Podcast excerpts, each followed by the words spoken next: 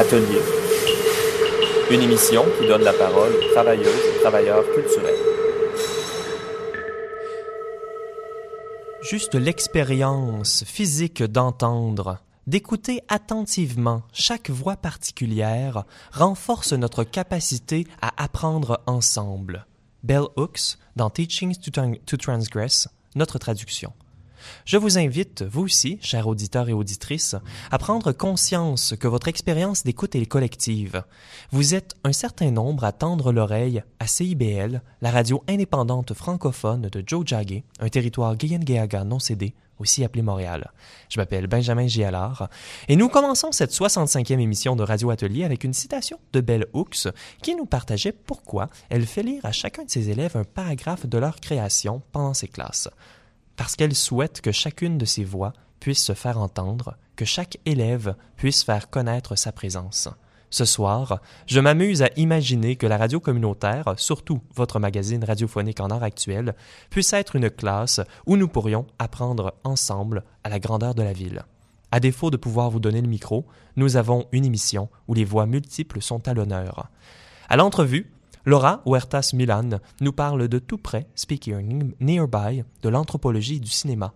Elisabeth Recure est allée sur le terrain pour recueillir des voix au sujet de l'art public au CHUM et Maude Pilon donne une double voix à sa poésie avec Roxane Desjardins pour le segment création. Le commissariat musical ce soir a été sélectionné par Jenny Cartwright autour du travail et de l'aliénation qui en découle. Toutes les chansons seront portées par des voix de femmes, un choix motivé par le fait que l'écart salarial entre les hommes et les femmes, qui s'était jusqu'ici rétréci, a augmenté en 2018. Selon l'Institut de la statistique du Québec, le salaire moyen est maintenant de 3 dollars de, 3 dollars de l'heure en faveur des hommes, une situation tout à fait inacceptable. Nous espérons que cette, sélection vous inspirera la révolte. Nous commençons avec Le travail est un vampire par Claude Lanthrope, une artiste multidisciplinaire montréalaise qui fait aussi bien de l'art médiatique, sonore, visuel ou de l'écriture. Comme musicienne, elle fait souvent tous les instruments ainsi que toutes les étapes de production audio. Son art est engagé et politique, ses chansons portent des enjeux sociaux, politiques, environnementaux et féministes. C'est tiré de son douzième album, Allô Futur.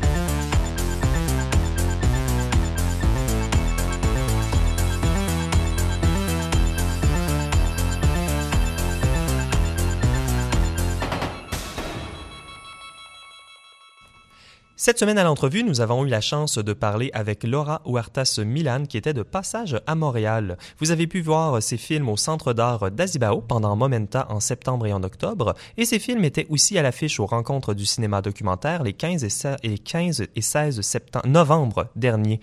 Je parlais à Laura hier au studio du CIBL 105. Laura, bonjour. Bonjour. Alors Laura, tu euh, as un regard critique sur le cinéma documentaire ethnographique et son approche colonisatrice. Tu détournes les genres et tes courts-métrages et tes moyens-métrages peuvent générer des récits qui mélangent le réel, l'autofiction et l'imaginaire. On est très content de t'accueillir à Radio Atelier. Merci beaucoup de cette invitation. On voulait commencer à parler par, euh, on voulait commencer à entrer dans cette entrevue par l'architecture parce que ça a une place prédominante dans ta pratique, dans presque tous tes films.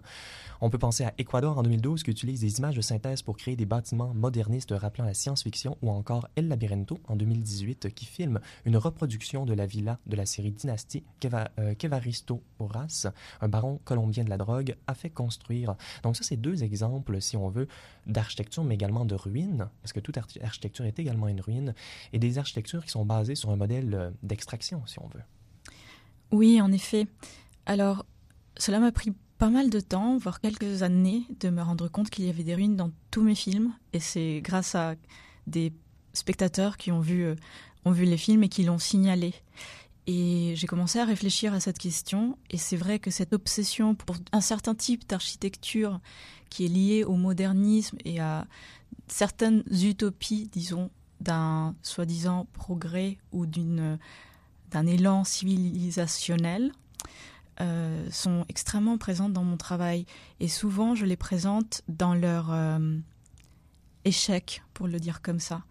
Donc souvent les films ont lieu dans des sites qui montrent des vestiges d'un passé qui se voulait glorieux mais qui en fait a disparu et le regard qui est posé sur ces ruines n'est pas un regard de nostalgie pour dire que ces temps passés étaient meilleurs ou que cette grandiloquence d'un autre temps euh, est souhaitable pour notre avenir, mais au contraire de voir le vestige comme la possibilité d'une construction nouvelle pour le futur, d'un présent qui peut s'actualiser et qu'on peut créer à nouveau. Mhm, oui, tout à fait. Puis il y a un regard complexe. Donc je crois que chacun des films amène euh, une perspective différente sur euh, sur l'architecture, parfois avec des euh, des répercussions ou des correspondances très différents très différentes selon ce qui se passe au présent. Donc, le regard de film est très poétique. Il peut avoir des correspondances. On parlait de, de qui sont donc on a des images de synthèse qui, qui sont très près de l'eau. Alors, on a ce paysage de, de science-fiction. Euh, ça, là, maintenant, c'est un film qui a été fini en 2012. En 2019, bientôt 2020, ça a des résonances très particulières avec ce qui se passe en Colombie présentement. Oui, en effet. Déjà à l'époque, c'était très inspiré par la situation que vivait le pays et disons l'arrivée de, de méga projets euh, d'architecture, mais pas que dans les territoires euh, naturels tels que l'Amazonie ou d'autres territoires colombiens et qui étaient des projets qui se faisaient dans une logique effectivement d'extraction similaire aux processus coloniaux que le pays connaît depuis euh, le XVIe siècle. Donc c'est vrai qu'Ecuador faisait référence à ça, mais en proposant une, forme de science-fiction, parce que c'est vrai que dans mon travail, la fiction est une façon d'élargir, disons, le, le public et de rendre accessibles ces questionnements à différentes audiences et les rendre sensibles à ça.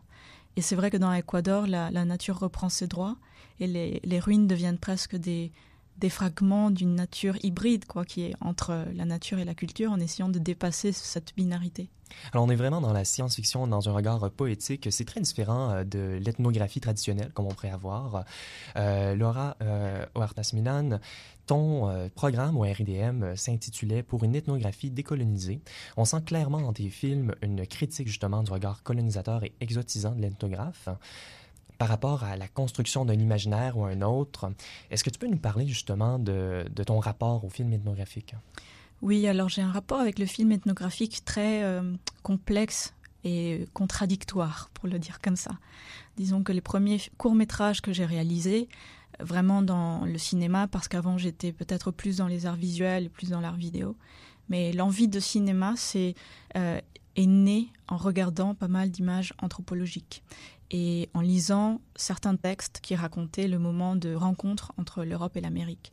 Et en regardant les documents de cette période, je me suis rendu compte qu'il y avait effectivement un lien intrinsèque entre les processus de colonisation et la naissance d'un regard anthropologique. Claude Lévi-Strauss, qui est un anthropologue très connu, disait que Jean de Léry, qui était un de ces voyageurs qui sont allés en Amérique et l'ont décrite pour un public européen, était le premier ethnographe. Donc vraiment, c'est très lié. Mais avec le temps, et notamment avec un doctorat de recherche que j'ai fait euh, et que j'ai fini en 2017, je me suis rendu compte que dans l'ethnographie contemporaine, il y avait aussi des pratiques de décolonisation, précisément, notamment d'anthropologues et d'ethnographes qui viennent de ce qu'on appelle euh, le Sud global, comme Eduardo Viveros de Castro, qui définit l'ethnographie précisément comme un processus permanent de décolonisation de la pensée. Donc c'est vrai que en disons en allant vers ces mouvements contemporains de l'ethnographie, je me suis rendu compte que mon travail était imprégné par euh, ces mêmes questionnements. Mhm, oui, tout à fait. On peut penser notamment à Voyage en Terre autrement dit, un film de 2011 où tu confrontes une narration inspirée de voyages, de récits de voyage du 16e siècle à des personnages costumés qui retournent le regard des spectateurs. Oui, oui, en effet. Et ce film est une sorte de hommage au mouvement brésilien d'anthropophagie culturelle, qui justement s'inspire de Oswald de Andrade et l'idée qu'il faut manger euh, son oppresseur pour en faire quelque chose de singulier. Parce que c'est toute l'histoire aussi des Tupinambas, qui était une ethnie anthropophage du Brésil, qui mangeait leur ennemi pour en récupérer les forces. Donc dans l'anthropophagie culturelle, il y a cette idée qu'il faut prendre la culture coloniale et la manger et l'ingurgiter et en faire quelque chose de nouveau. D'où les costumes, le côté mhm. carnavalesque. Alors on a ce, ces films euh, très, euh, très intéressants. On a parlé d'Équateur, on a parlé de Voyage en Terre autrement dit. On a également un autre aspect de ta pratique, donc c'est les fictions ethnographiques, où on est beaucoup dans un cinéma de l'intime, beaucoup plus personnel. Et la radio étant un médium de la rencontre, j'aimerais qu'on parle justement de rencontres ensemble. Est-ce que les rencontres que tu tends euh, à, faire dans ces euh, documentaires, dans ces fictions documentaires, euh, sont d'une certaine manière une façon de se distinguer de l'ethnographie traditionnelle? Est-ce que c'est une manière trop naïve de voir ces deux choses-là en binarité? En fait, c'est plutôt l'inverse, je dirais, parce que en travaillant précisément avec des ethnographes contemporains, je me suis rendu compte que l'ethnographie est quand même basée sur la question de la rencontre et que même s'il y a eu, disons, des traductions ou des langages qui se sont faits dans, effectivement, dans un élan euh, plutôt colonial, il y en a aussi eu d'autres qui nous ont permis de comprendre la notion d'altérité et de comprendre justement l'idée de différence culturelle. Et qu'est-ce que c'est que d'arriver dans une communauté qui n'est pas la sienne et de tisser des liens, quel type de liens se tissent? Et qu'est-ce que ça raconte aussi sur notre monde partagé. Donc c'est vrai qu'au final, comme je le disais, je peux avoir envers un certain type d'ethnographie ou d'anthropologie euh, un rapport critique et parfois euh, colérique, pour le dire clairement. Mais aussi, je reconnais qu'il y a au sein même de la discipline des pratiques qui sont essentielles aujourd'hui et des formes radicales de penser l'altérité. Je pense à des anthropologues tels que euh, Donna Haraway ou Anna Tsing qui parlent de notre lien au monde naturel et qui considèrent que l'anthropologie n'est pas juste une question de regarder comment vit l'humanité, mais c'est plutôt une question de penser ce que l'humanité a fait à notre terre partagée. Et mhm. donc de regarder l'altérité comme aussi euh, qu'est-ce que les animaux ont, dit, ont, à dire sur euh, le monde, qu'est-ce que les rivières ont à dire sur le monde, qu'est-ce que les invertébrés racontent aux humains. Donc comme ça, ouais, une pensée élargie. Donc, on a mentionné l'anthropologie euh, contemporaine, on a mentionné plusieurs lectures également, des rencontres vers des plus qu'humains euh, différents, divers. À Radio Atelier, on aime bien de parler de la recherche en art. Donc, comment on, comment on se prépare pour faire ces rencontres-là? Eh bien, c'est une euh, conjonction de différentes choses entre recherche, disons, studieuse, une curiosité pour des documents, pour la façon dont les histoires euh, partagées sont racontées, les histoires nationales mais aussi euh, mondiales sont racontées. Et aussi, c'est, je pense, un cheminement euh, assez personnel, des rencontres précises, spécifiques à chacun des projets. Donc j'ai par exemple fait un film au sein de ma propre famille, en réfléchissant justement à cette tendance de l'anthropologie d'aller vers le plus exotique et le plus lointain, en essayant d'aller vers, au contraire, le plus intime. On parle de Sol Negro ici Oui, effectivement.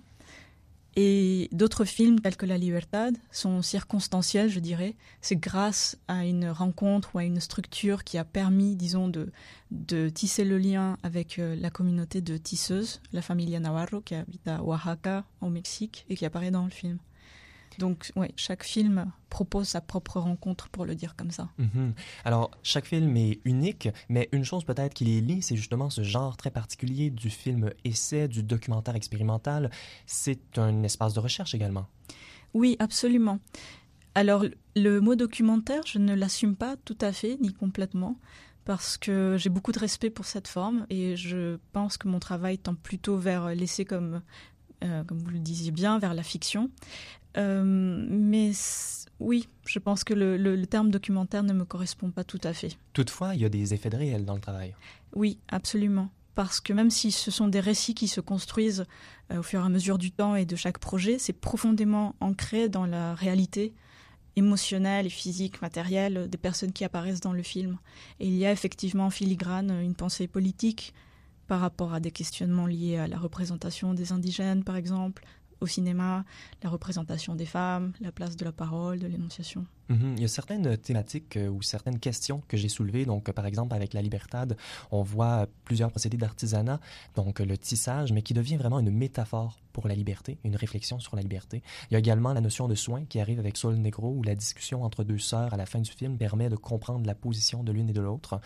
Il y a également euh, quatre ans, donc justement ce qu'on disait entre Ecuador et Sol Negro, d'une une série de films différents. Donc, euh, les fictions ethnographiques cherchent peut-être à comprendre des, ces grandes idées la liberté, le soin? Euh, est-ce que c'est euh, des films qui recherchent justement ces, certaines notions philosophiques, euh, oserais-je dire, universelles? Oui, tout à fait. Il me semble que c'est une recherche existentielle et c'est en cela que mon travail n'est pas un travail purement théorique ni académique, mais un travail artistique, c'est-à-dire que chacun de ces questionnements apparaît dans le travail en réponse à une nécessité très profonde, personnelle et intime, liée à ma propre vie, à mon parcours euh, ben, d'immigré entre la Colombie et la France, entre différentes cultures, et aussi liée à ma propre histoire et mon horizon de vie. Mm-hmm. on voulait justement terminer cette entrevue en parlant d'art, en parlant de plasticité. Euh, de texture et d'image. Donc, tu es très consciente des médiums que tu utilises. On parlait de vidéos entrelacées comme un tissage, où tu utilises très particulièrement la pellicule 16 mm euh, ou une caméra numérique. Donc, quelle est la place de l'image, l'importance de l'image dans ta pratique? L'image est essentielle, disons. Euh, elle vient presque, oui, en complément du texte et aussi du son, qui est dans mon travail aussi à une présence très plastique Parfois, les films se racontent à travers des ambiances sonores et la narration évolue grâce au montage du son. Et les images, disons, très souvent montrent des fragments de corps ou d'espace et je joue beaucoup avec les ellipses et ce qui reste en dehors du cadre. Donc c'est vrai que je cherche plutôt dans l'image une tactilité, une sensorialité, pas forcément l'illustration d'une réalité ou d'une situation donnée. Donc c'est plutôt un rapport plastique, je pense, à l'image. Comme tu le disais, il s'agit de surface, mais c'est aussi euh, un certain rapport sculptural au corps et aux espaces qui fait qu'ils peuvent raconter beaucoup plus que juste pointer une situation donnée. Il y a également des rapports euh, différents, donc plusieurs euh, niveaux d'image. On pense à la culture populaire qui inspire la mégalomanie dans El Liberento ou l'image iconographique dans La Libertad. Euh, donc, c'est toutes ces confluences d'images-là. Le cinéma serait peut-être le médium pour pouvoir lier ces différentes influences ensemble? Absolument. Il faut aussi se dire que le cinéma est un médium qui s'adresse à une audience très large tandis que parfois dans le monde de l'art, on crée des œuvres pour euh, une population plus restreinte, qui est celle des collectionneurs ou des galeries, même si parfois dans les musées, il y a des expositions qui deviennent mainstream, qui sont énormément visitées. Mais c'est vrai que le cinéma, depuis sa naissance, est un art populaire. Qui, qui réunit une collectivité de spectateurs, mais aussi une collectivité de créateurs. Et on ne produit pas un film ou on ne fait pas un film tout seul. C'est grâce à la présence et à l'engagement d'un certain groupe de personnes. Donc je pense que pour moi, le, cinéma rend possible une certaine pensée politique du vivre ensemble, parce que dans sa fabrication même, il est ancré dans le collectif. Ben, euh, Laura Huertas Milan, merci beaucoup d'être venue à l'atelier. Je pense que c'est une très belle manière de finir cette entrevue. Merci beaucoup. Merci pour cette invitation. Alors, j'aimerais remercier Maud Thibault-Morin pour la recherche de, sur cette entrevue et Ingrid Tremblay et Nathalie Allard pour avoir discuté des films avec moi. On va mettre sur notre site internet au radioatelier.ca des liens pour en connaître davantage sur la pratique de l'art. Oh, je voudrais tant que tout ça devienne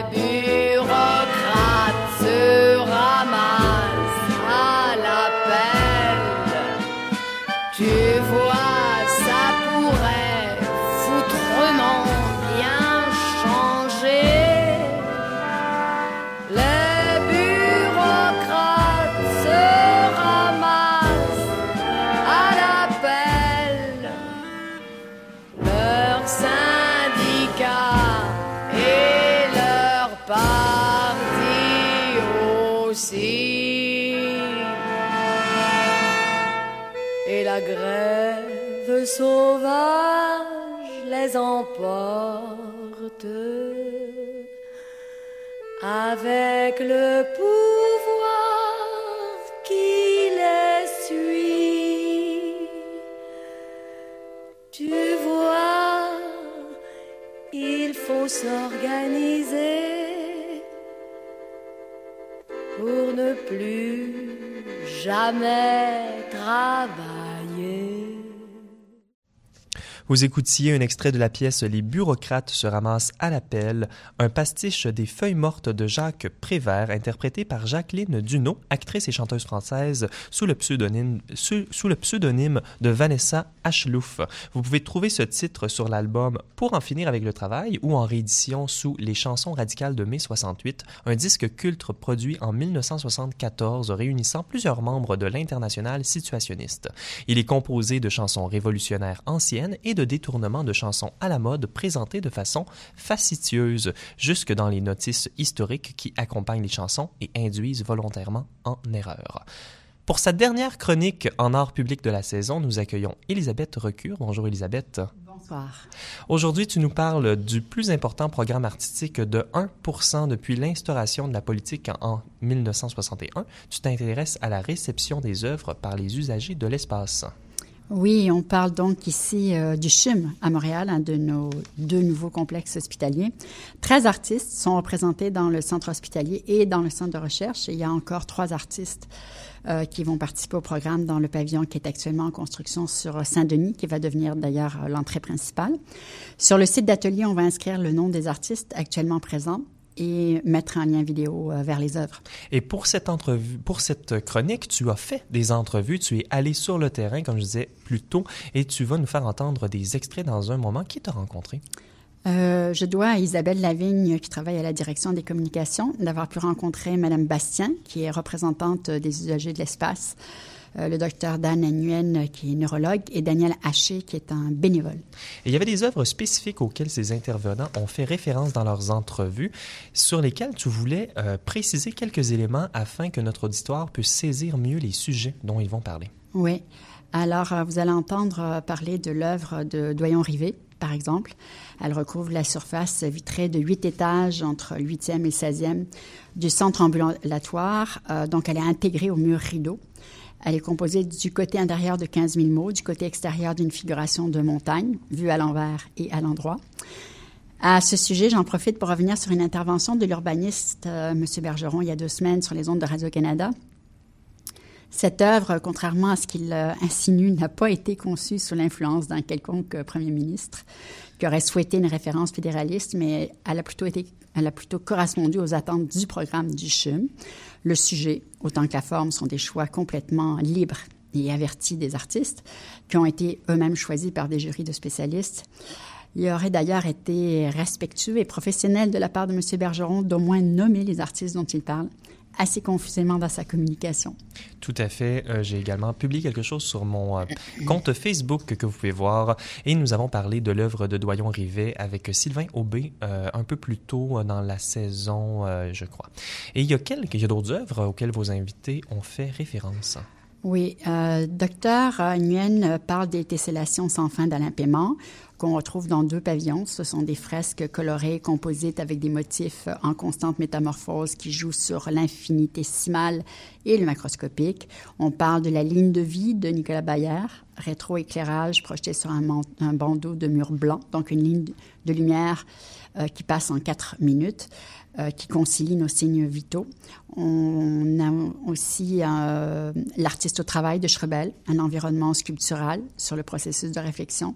Et notre bénévole euh, parle aussi de l'œuvre de Louise Vigée, La traversée des Lucioles, dont on avait déjà parlé ici, des blocs bleu marine arrimés à un mur sur toute sa hauteur et percés de 30 000 fibres optiques lumineuses dans le- l'entrée du pavillon d'oncologie. Et quels étaient les objectifs de ces œuvres au CHUM? À travers euh, une grande variété de médiums et de formats, les artistes ont certainement recherché un caractère apaisant, favorable à la guérison, qui constitue la vitalité, l'humanité du lieu. C'était euh, c'était là leur objectif premier. Et je crois qu'il y a plusieurs des œuvres qui réussissent très bien, sinon toutes les œuvres, mais il reste des œuvres à installer. Oui, donc euh, trois à venir, une œuvre euh, aussi qui se fait tout le long de la construction, euh, puisque Yann Pocro va garder une trace pérenne et vivante de ce chantier historique. Son rôle d'artiste en résidence consiste donc à suivre l'évolution du processus depuis la conception jusqu'à la fin de la construction du projet. Et son œuvre à lui va prendre forme à travers des expositions, un livre, un projet web. Alors, on écoute les entrevues que tu as réalisées à l'instant. Je me demande euh, euh, comment on définit les emplacements où on va installer les œuvres et qui définit ces emplacements? alors, dans un premier temps, puis tu pourras dire si, je, fais fausse Dans un premier temps, je dois dire que les emplacements, certains emplacements étaient déterminés dans la pensée de l'architecte. Dans son, dans son concept architectural, il voyait des espaces qui pouvaient être habités par des œuvres d'art dans la politique du 1 Ensuite, le groupe qui avait été formé, là, on se réunissait et on, étudiait les plans et on regardait ce qui était beaucoup plus euh, pertinent en se fiant sur le passage qu'allaient faire les gens, oui, leur trajectoire, et en même temps avec la réflexion qu'est-ce que ça allait faire aux soignants qui, eux, les verraient tout le temps? Est-ce que l'intégration de l'art à l'architecture fait appel à des critères donc de mise en scène? Ben, une fois qu'on a choisi les emplacements... C'est évident qu'on peut... Là, c'est typiquement personnel ce que je vous énonce. C'est évident qu'on peut voir une œuvre d'art comme devenant un personnage dans un milieu donné. Alors, si je fais, je fais référence à ce que je suis comme métier, c'est c'est d'autant plus intéressant qu'une œuvre qui va occuper un espace va nécessairement faire appel, tout comme un comédien va faire appel à un spectateur. Donc, à partir de là, oui, à certains moments, ça peut avoir une certaine influence dans un choix. Mais ce que je veux que vous notiez, qui est très important, mon métier de scénographe est venu m'aider après ma première démarche. C'est-à-dire que ma première démarche n'a jamais fallu que j'oublie que j'étais là pour l'usager et que je devenais l'œil et l'oreille de l'usager.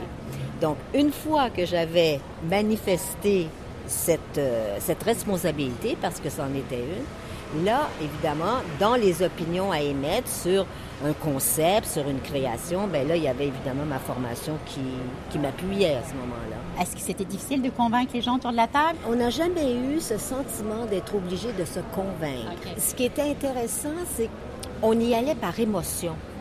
Le moteur du choix, le moteur des, échanges, le moteur de la conversation, c'était l'émotion.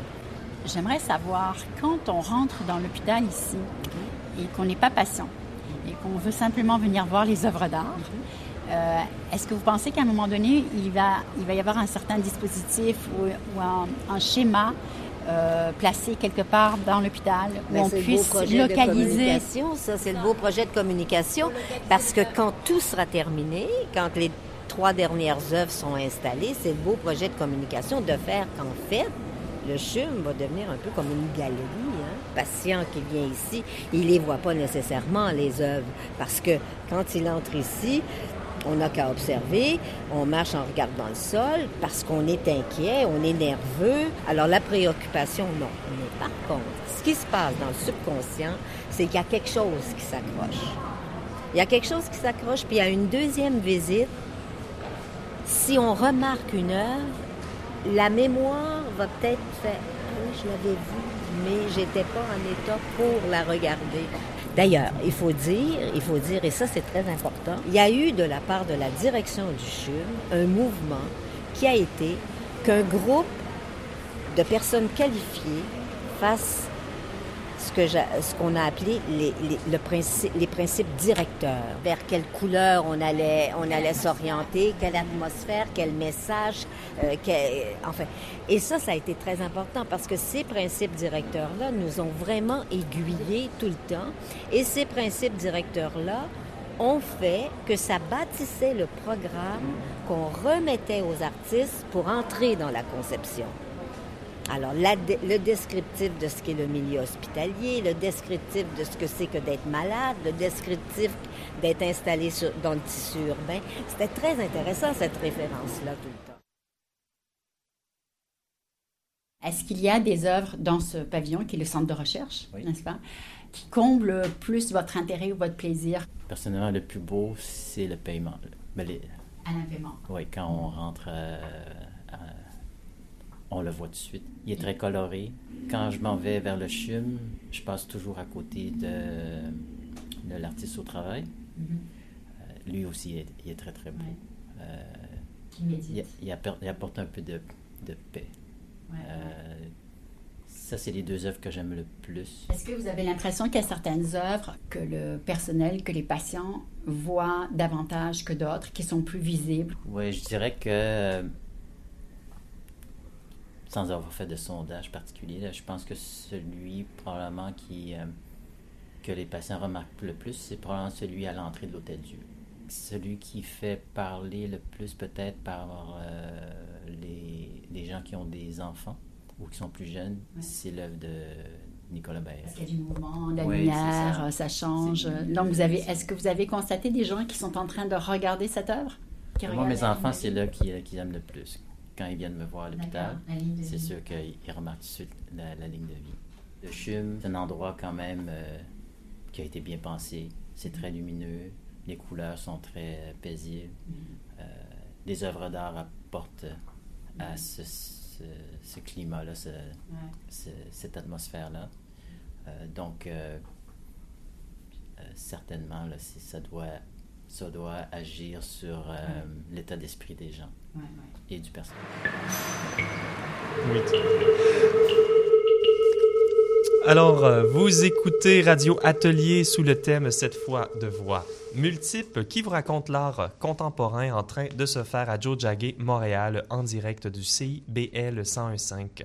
Pour en connaître davantage, vous pouvez visiter le radioatelier.ca ou encore nous réécouter sur votre application balado préférée. Si vous aimez ce qu'on fait, utilisez votre voix pour en parler à un ami nous sommes de retour avec la chronique d'Elisabeth Recure sur l'art public qui est allée au CHUM pour avoir la perspective d'usagers du centre qui sont en contact avec l'art dans leur quotidien. Il nous reste une entrevue à entendre, Daniel Haché, un, bénévole qui utilise le potentiel thérapeutique de l'art.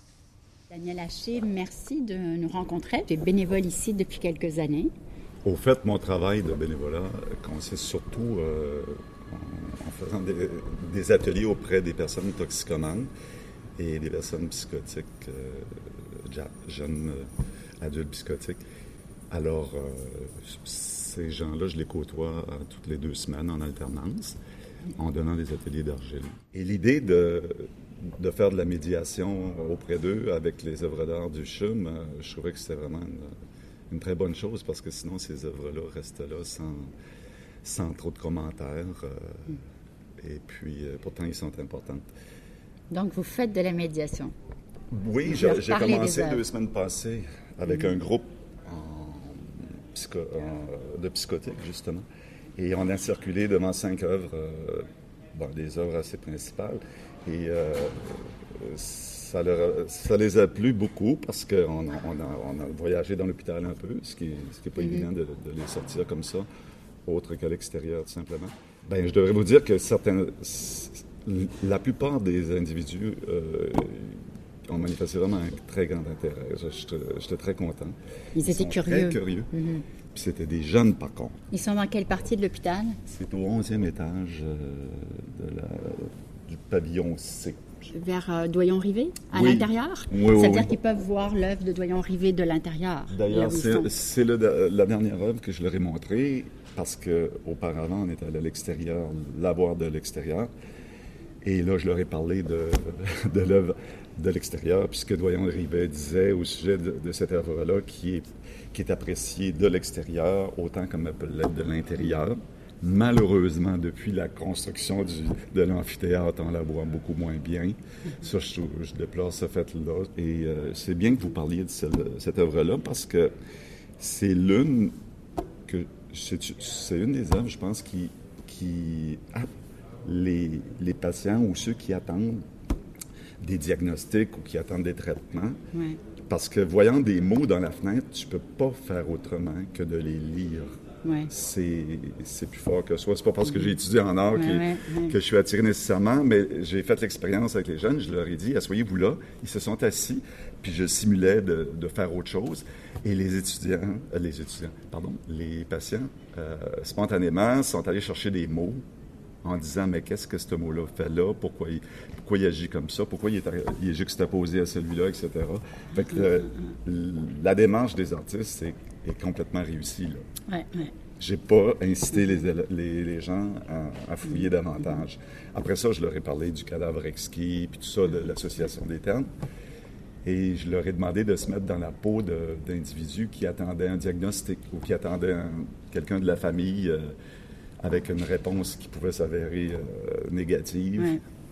Alors, on est, on est euh, happé, si vous voulez, par la, la, la réflexion de ce qui va se passer. C'est vraiment très, très pointu comme, comme apparente. Et là, je leur ai dit qu'en lisant les mots, ça les, ça les sortait un peu, ça les déstressait, ça pouvait euh, Ouais, ouais, les ouais. emmener ailleurs. Est-ce qu'il y a une autre œuvre pour laquelle ils ont été particulièrement réceptifs quand vous vous êtes promené avec eux? Oui, mais c'est sûr que Louise Vigée, euh, j'ai pas dit tout de suite ce qui lui était arrivé, parce que je voulais pas. euh, Mais je, je suis quand même curieux de connaître.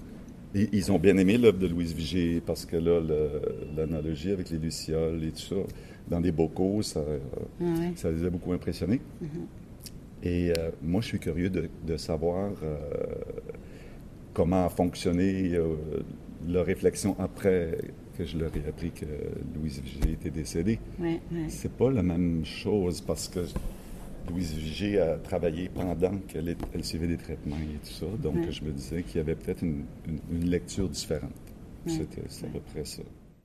Donc, c'est des points de vue vraiment intéressants avec des personnes qui travaillent dans les espaces même de ces œuvres. On peut vraiment dire que le CHUM, c'est un bel exemple d'intégration de l'art à l'architecture. Oui, euh, j'aimerais faire part euh, aussi d'une intégration artistique qui n'est pas en art visuel, dont le CHUM a fait preuve euh, dernièrement. Ah oui, laquelle? C'est un exemple, en fait, qui va me servir euh, de trait d'union entre ce que j'ai fait ici à CIBL ces derniers mois en art public et ce que je veux faire à partir de janvier comme chronique. Euh, C'est l'organisme Ample Man Dance, euh, qui fait beaucoup de travail en médiation artistique, en collaboration avec une ergothérapeute du CHUM, Émilie Demers, qui ont mis sur pied et réalisé des séances de création participative avec un groupe de patients atteints de douleurs chroniques. On peut prendre connaissance du parcours de cette création chorégraphique par un lien vidéo qu'on a placé sur euh, le site d'atelier, donc. Ben, merci beaucoup, Elisabeth, pour euh, ces belles chroniques en art public. Merci, Benjamin. Alors, on va aller en musique avec le groupe français Sexy Sushi et la pièce Je refuse de travailler que vous pouvez trouver sur leur album Vous n'allez pas repartir les mains vides. Leur musique, qualifiée d'électro-clash ou de techno-punk, évoque avant tout des thèmes sexuels, mais aussi politiques et sociaux portés par des textes crus. Influencés par l'actionnisme viennois, ils proposent des concerts qui s'apparentent à des performances artistiques dans la tradition punk et qui se démarquent par leur aspect foutraque. Je cite La chanteuse asperge la fosse de bière, grimpe sur les enceintes et les autres balcons, crache sur le public avant de lui sauter dessus, lui met involontairement quelques coups de pied de micro et enfin l'invite à monter sur scène contre l'avis du service de sécurité, très légèrement irrité par ce grand n'importe quoi. Bonne écoute.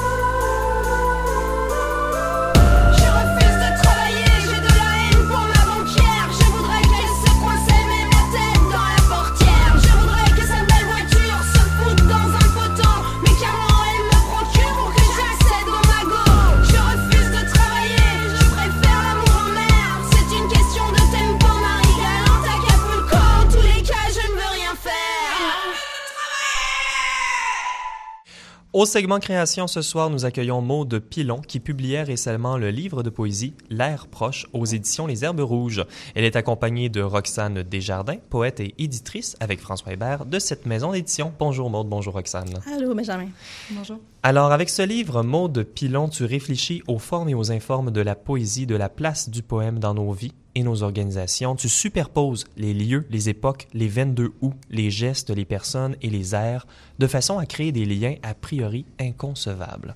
Alors on va aller tout de suite avec votre lecture performance. Oui.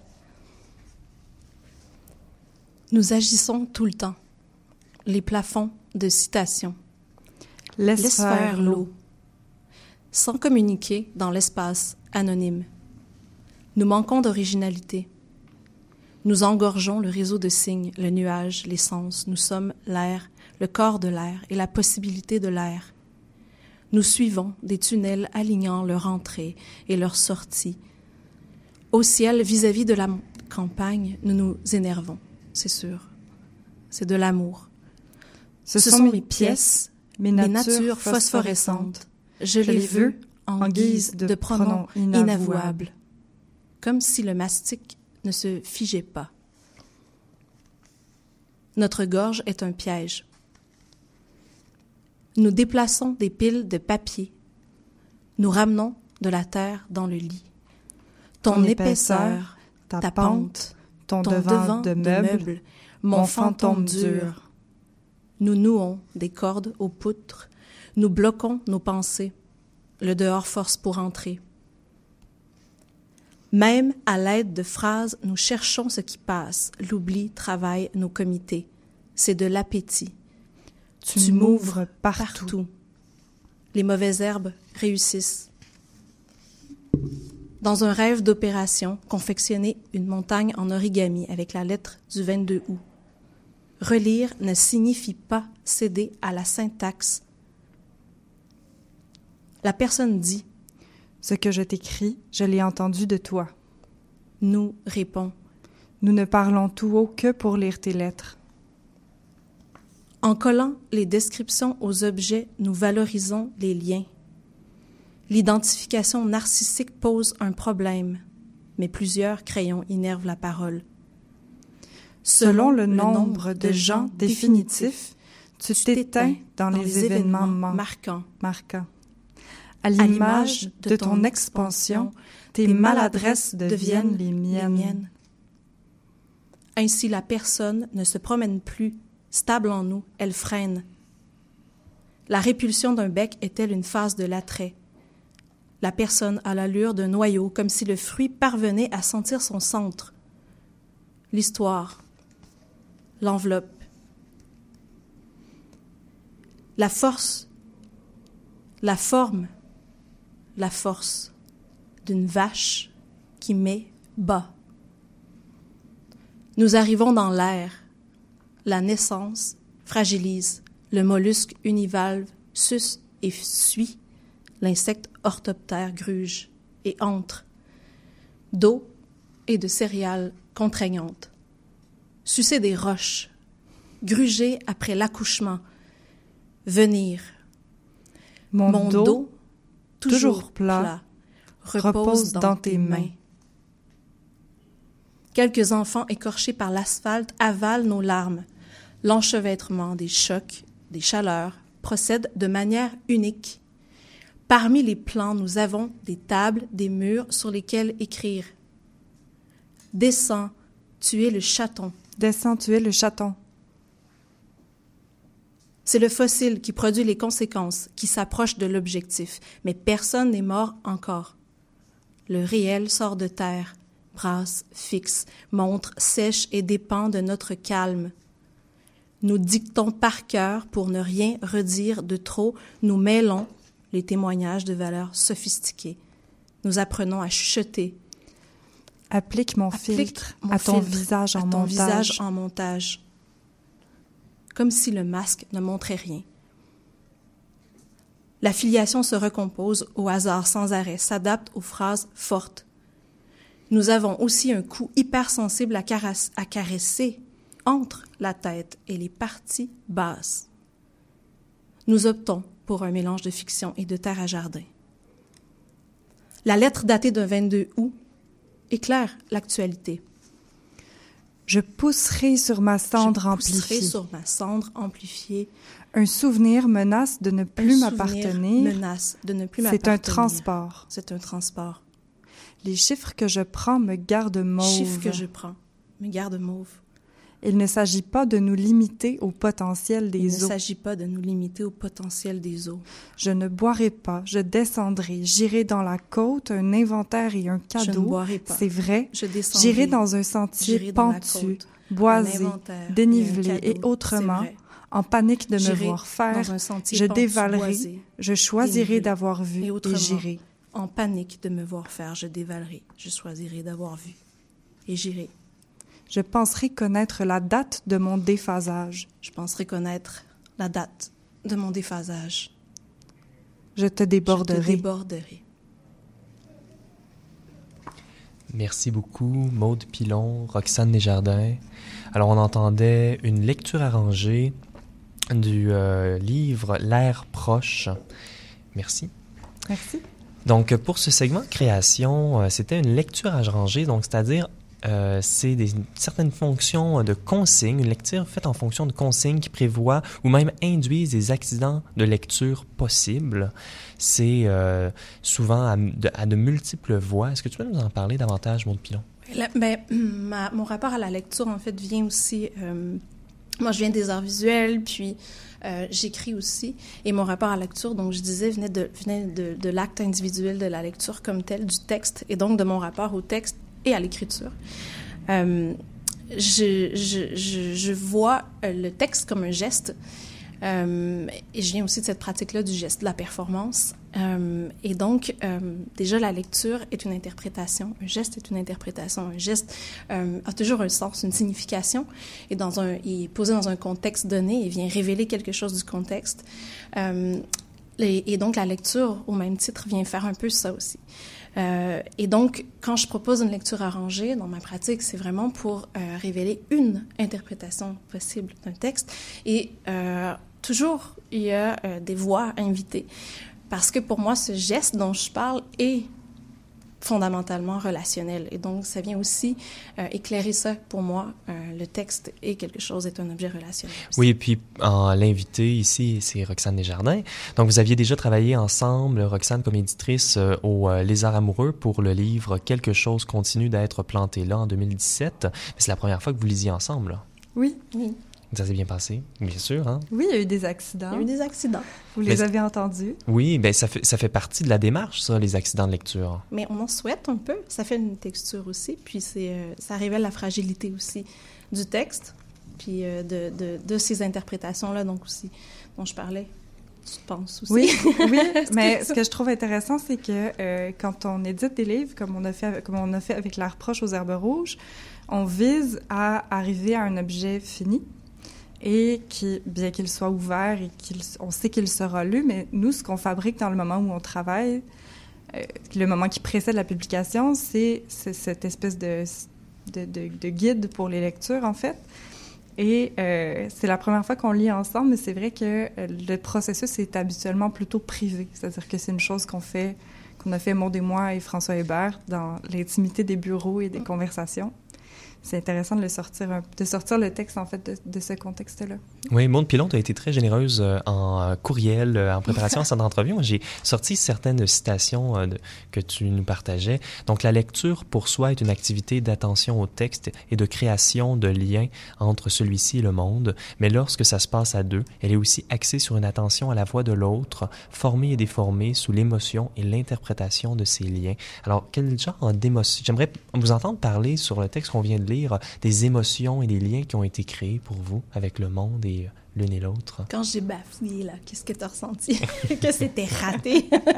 As-tu entendu quand j'ai pas dit la phrase, quand il fallait que je dise la phrase? oui, oui. Donc, on a ressenti. Euh, c'est c'est une question intéressante parce qu'on s'attache toujours au texte. euh, je pense chacun à sa façon. Euh, moi, à force de passer et repasser les textes dans le travail, il y a souvent des phrases qui me collent un peu dans la tête et dans la bouche et qui ressortent après. euh, J'utilise beaucoup dans, dans la reproche. euh, il y a souvent des phrases qui se répètent deux fois et qui sont suivies de etc., etc. Et c'est une formule de, de, ce livre qui est comme collée en ce moment dans ma tête. Elle ressort dans mon discours souvent. Euh, Et c'était bien dans la lecture arrangée, justement, vos voix qui se superposaient comme ça?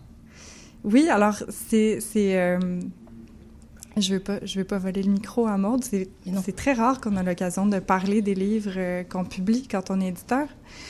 Euh, mais on développe quand même des, des, relations affectives très fortes avec ces textes. Donc, j'ai pas envie de l'interpréter plus que ça, par contre. Euh. Mm-hmm. oui. Bon, un commentaire justement sur peut-être ce, cette approche au langage, parce que tu vois le langage comme un matériau, une boue. Ouais, mais euh, je pense que ça, ça relève aussi de mes stratégies d'écriture, euh, puis c'est probablement aussi ancré euh, dans ma formation en art visuel qui m'attache à voir les choses comme des objets qui doivent s'insérer aussi dans l'espace commun ou dans l'espace adjacent. On, les conçoit aussi pour qu'ils soient contextuels. Euh, et donc, euh, ma pratique aussi, elle est là, elle est euh, dans des gestes, des actions très précises à faire avec ce matériau-là. Je le considère vraiment comme un matériau. Donc, je vais collectionner des éléments. Je vais partir avec une banque d'éléments.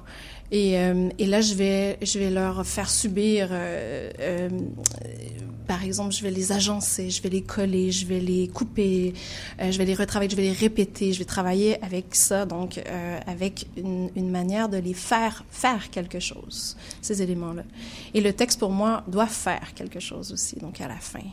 Et là, on arrive à la question contentieuse peut-être, la notion du formalisme. Alors, ça a déjà été utilisé comme une insulte, si on veut. Donc, euh, euh, euh Roxane Desjardins, Les Herbes Rouges, est-ce que c'est une maison d'édition euh, formaliste? Quelle bonne question. Euh, on alors, le formalisme est en poésie une étiquette qui a été accolée au texte publié aux Herbes Rouges beaucoup dans les années 70. Alors, c'est des textes, euh, je pense par exemple à Huguette Gaulin, Roger Desroches, euh, Nicole Brassard. C'est donc des textes dont on disait qu'ils se préoccupaient tant de la forme qu'ils euh, négligeaient le sens ou faisaient comme si le sens n'existait pas. Il y a tout un contexte historique aussi dans lequel ça s'inscrit, ce, reproche-là. à mes yeux, ça a toujours été plus complexe que ça. Et une chose qui est certaine, c'est que la forme a toujours été très importante dans l'histoire de cette maison d'édition. Et ça, c'est quelque chose à quoi j'adore complètement et je suis contente d'accueillir Maude dans cette maison parce qu'elle travaille la forme, elle le dit avec sa, méthode de collection, de répertoire et d'agglutination qui est très, très particulière en poésie. Euh, on sent en fait à lire Maude qu'elle a travaillé avec d'autres matériaux que le langage aussi. Mm-hmm. Euh, Il y a vraiment une matérialité dans les mots, mais également dans les objets euh, qui, qui, font partie du discours. On parle de ces roches, euh, peut-être, là, que l'on suce. Oui, il y a des roches, il y a de la boue, il y a des jouets de piscine en forme de licorne ou de beluga dans le livre. et donc, en fait, cette histoire de sens ou de forme, c'est une espèce de, c'est une espèce de faux débat, à, notre avis. On en a discuté déjà avant, demandez-moi.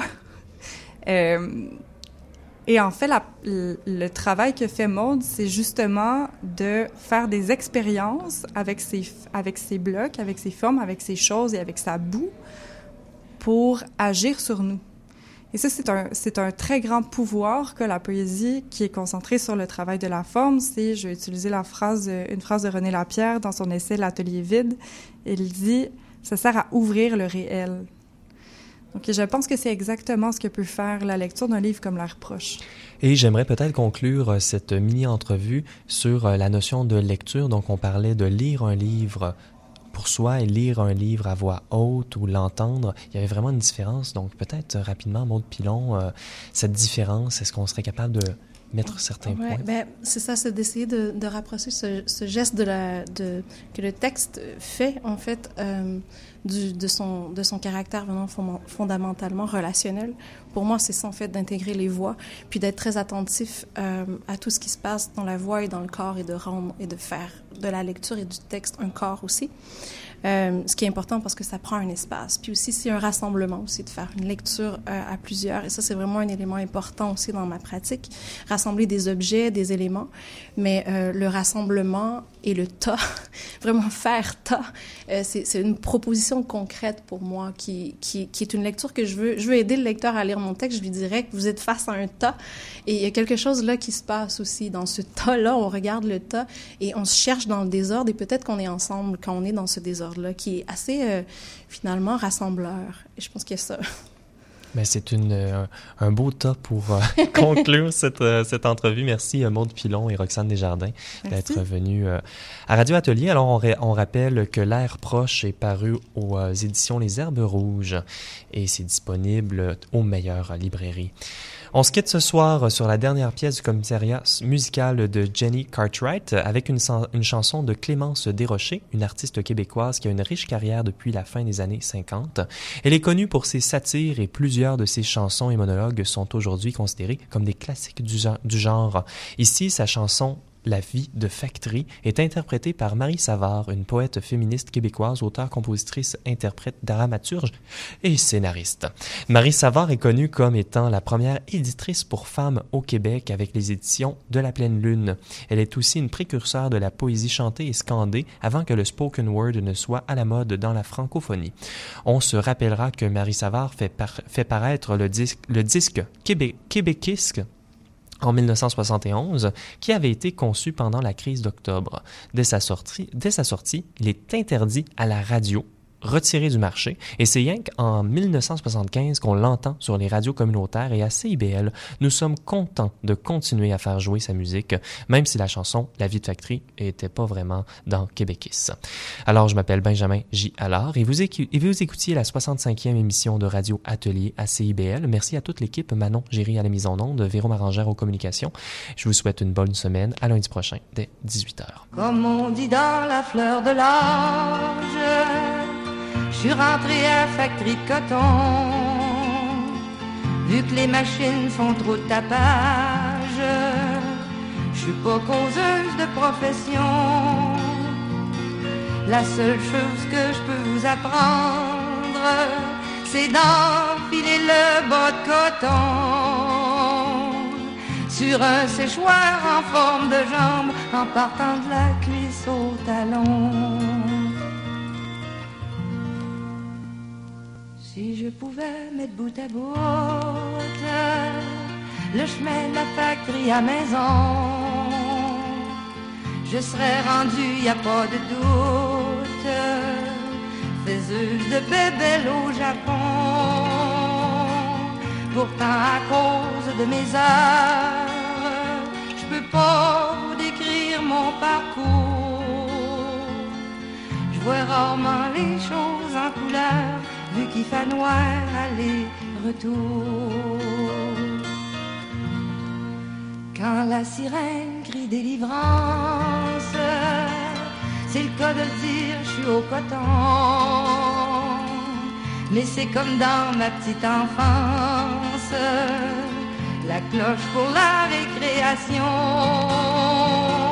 Il y a juste une chose que je désire, c'est à maison. Maintenant j'ai plus rien à vous dire, je suis pas sujet à la chanson.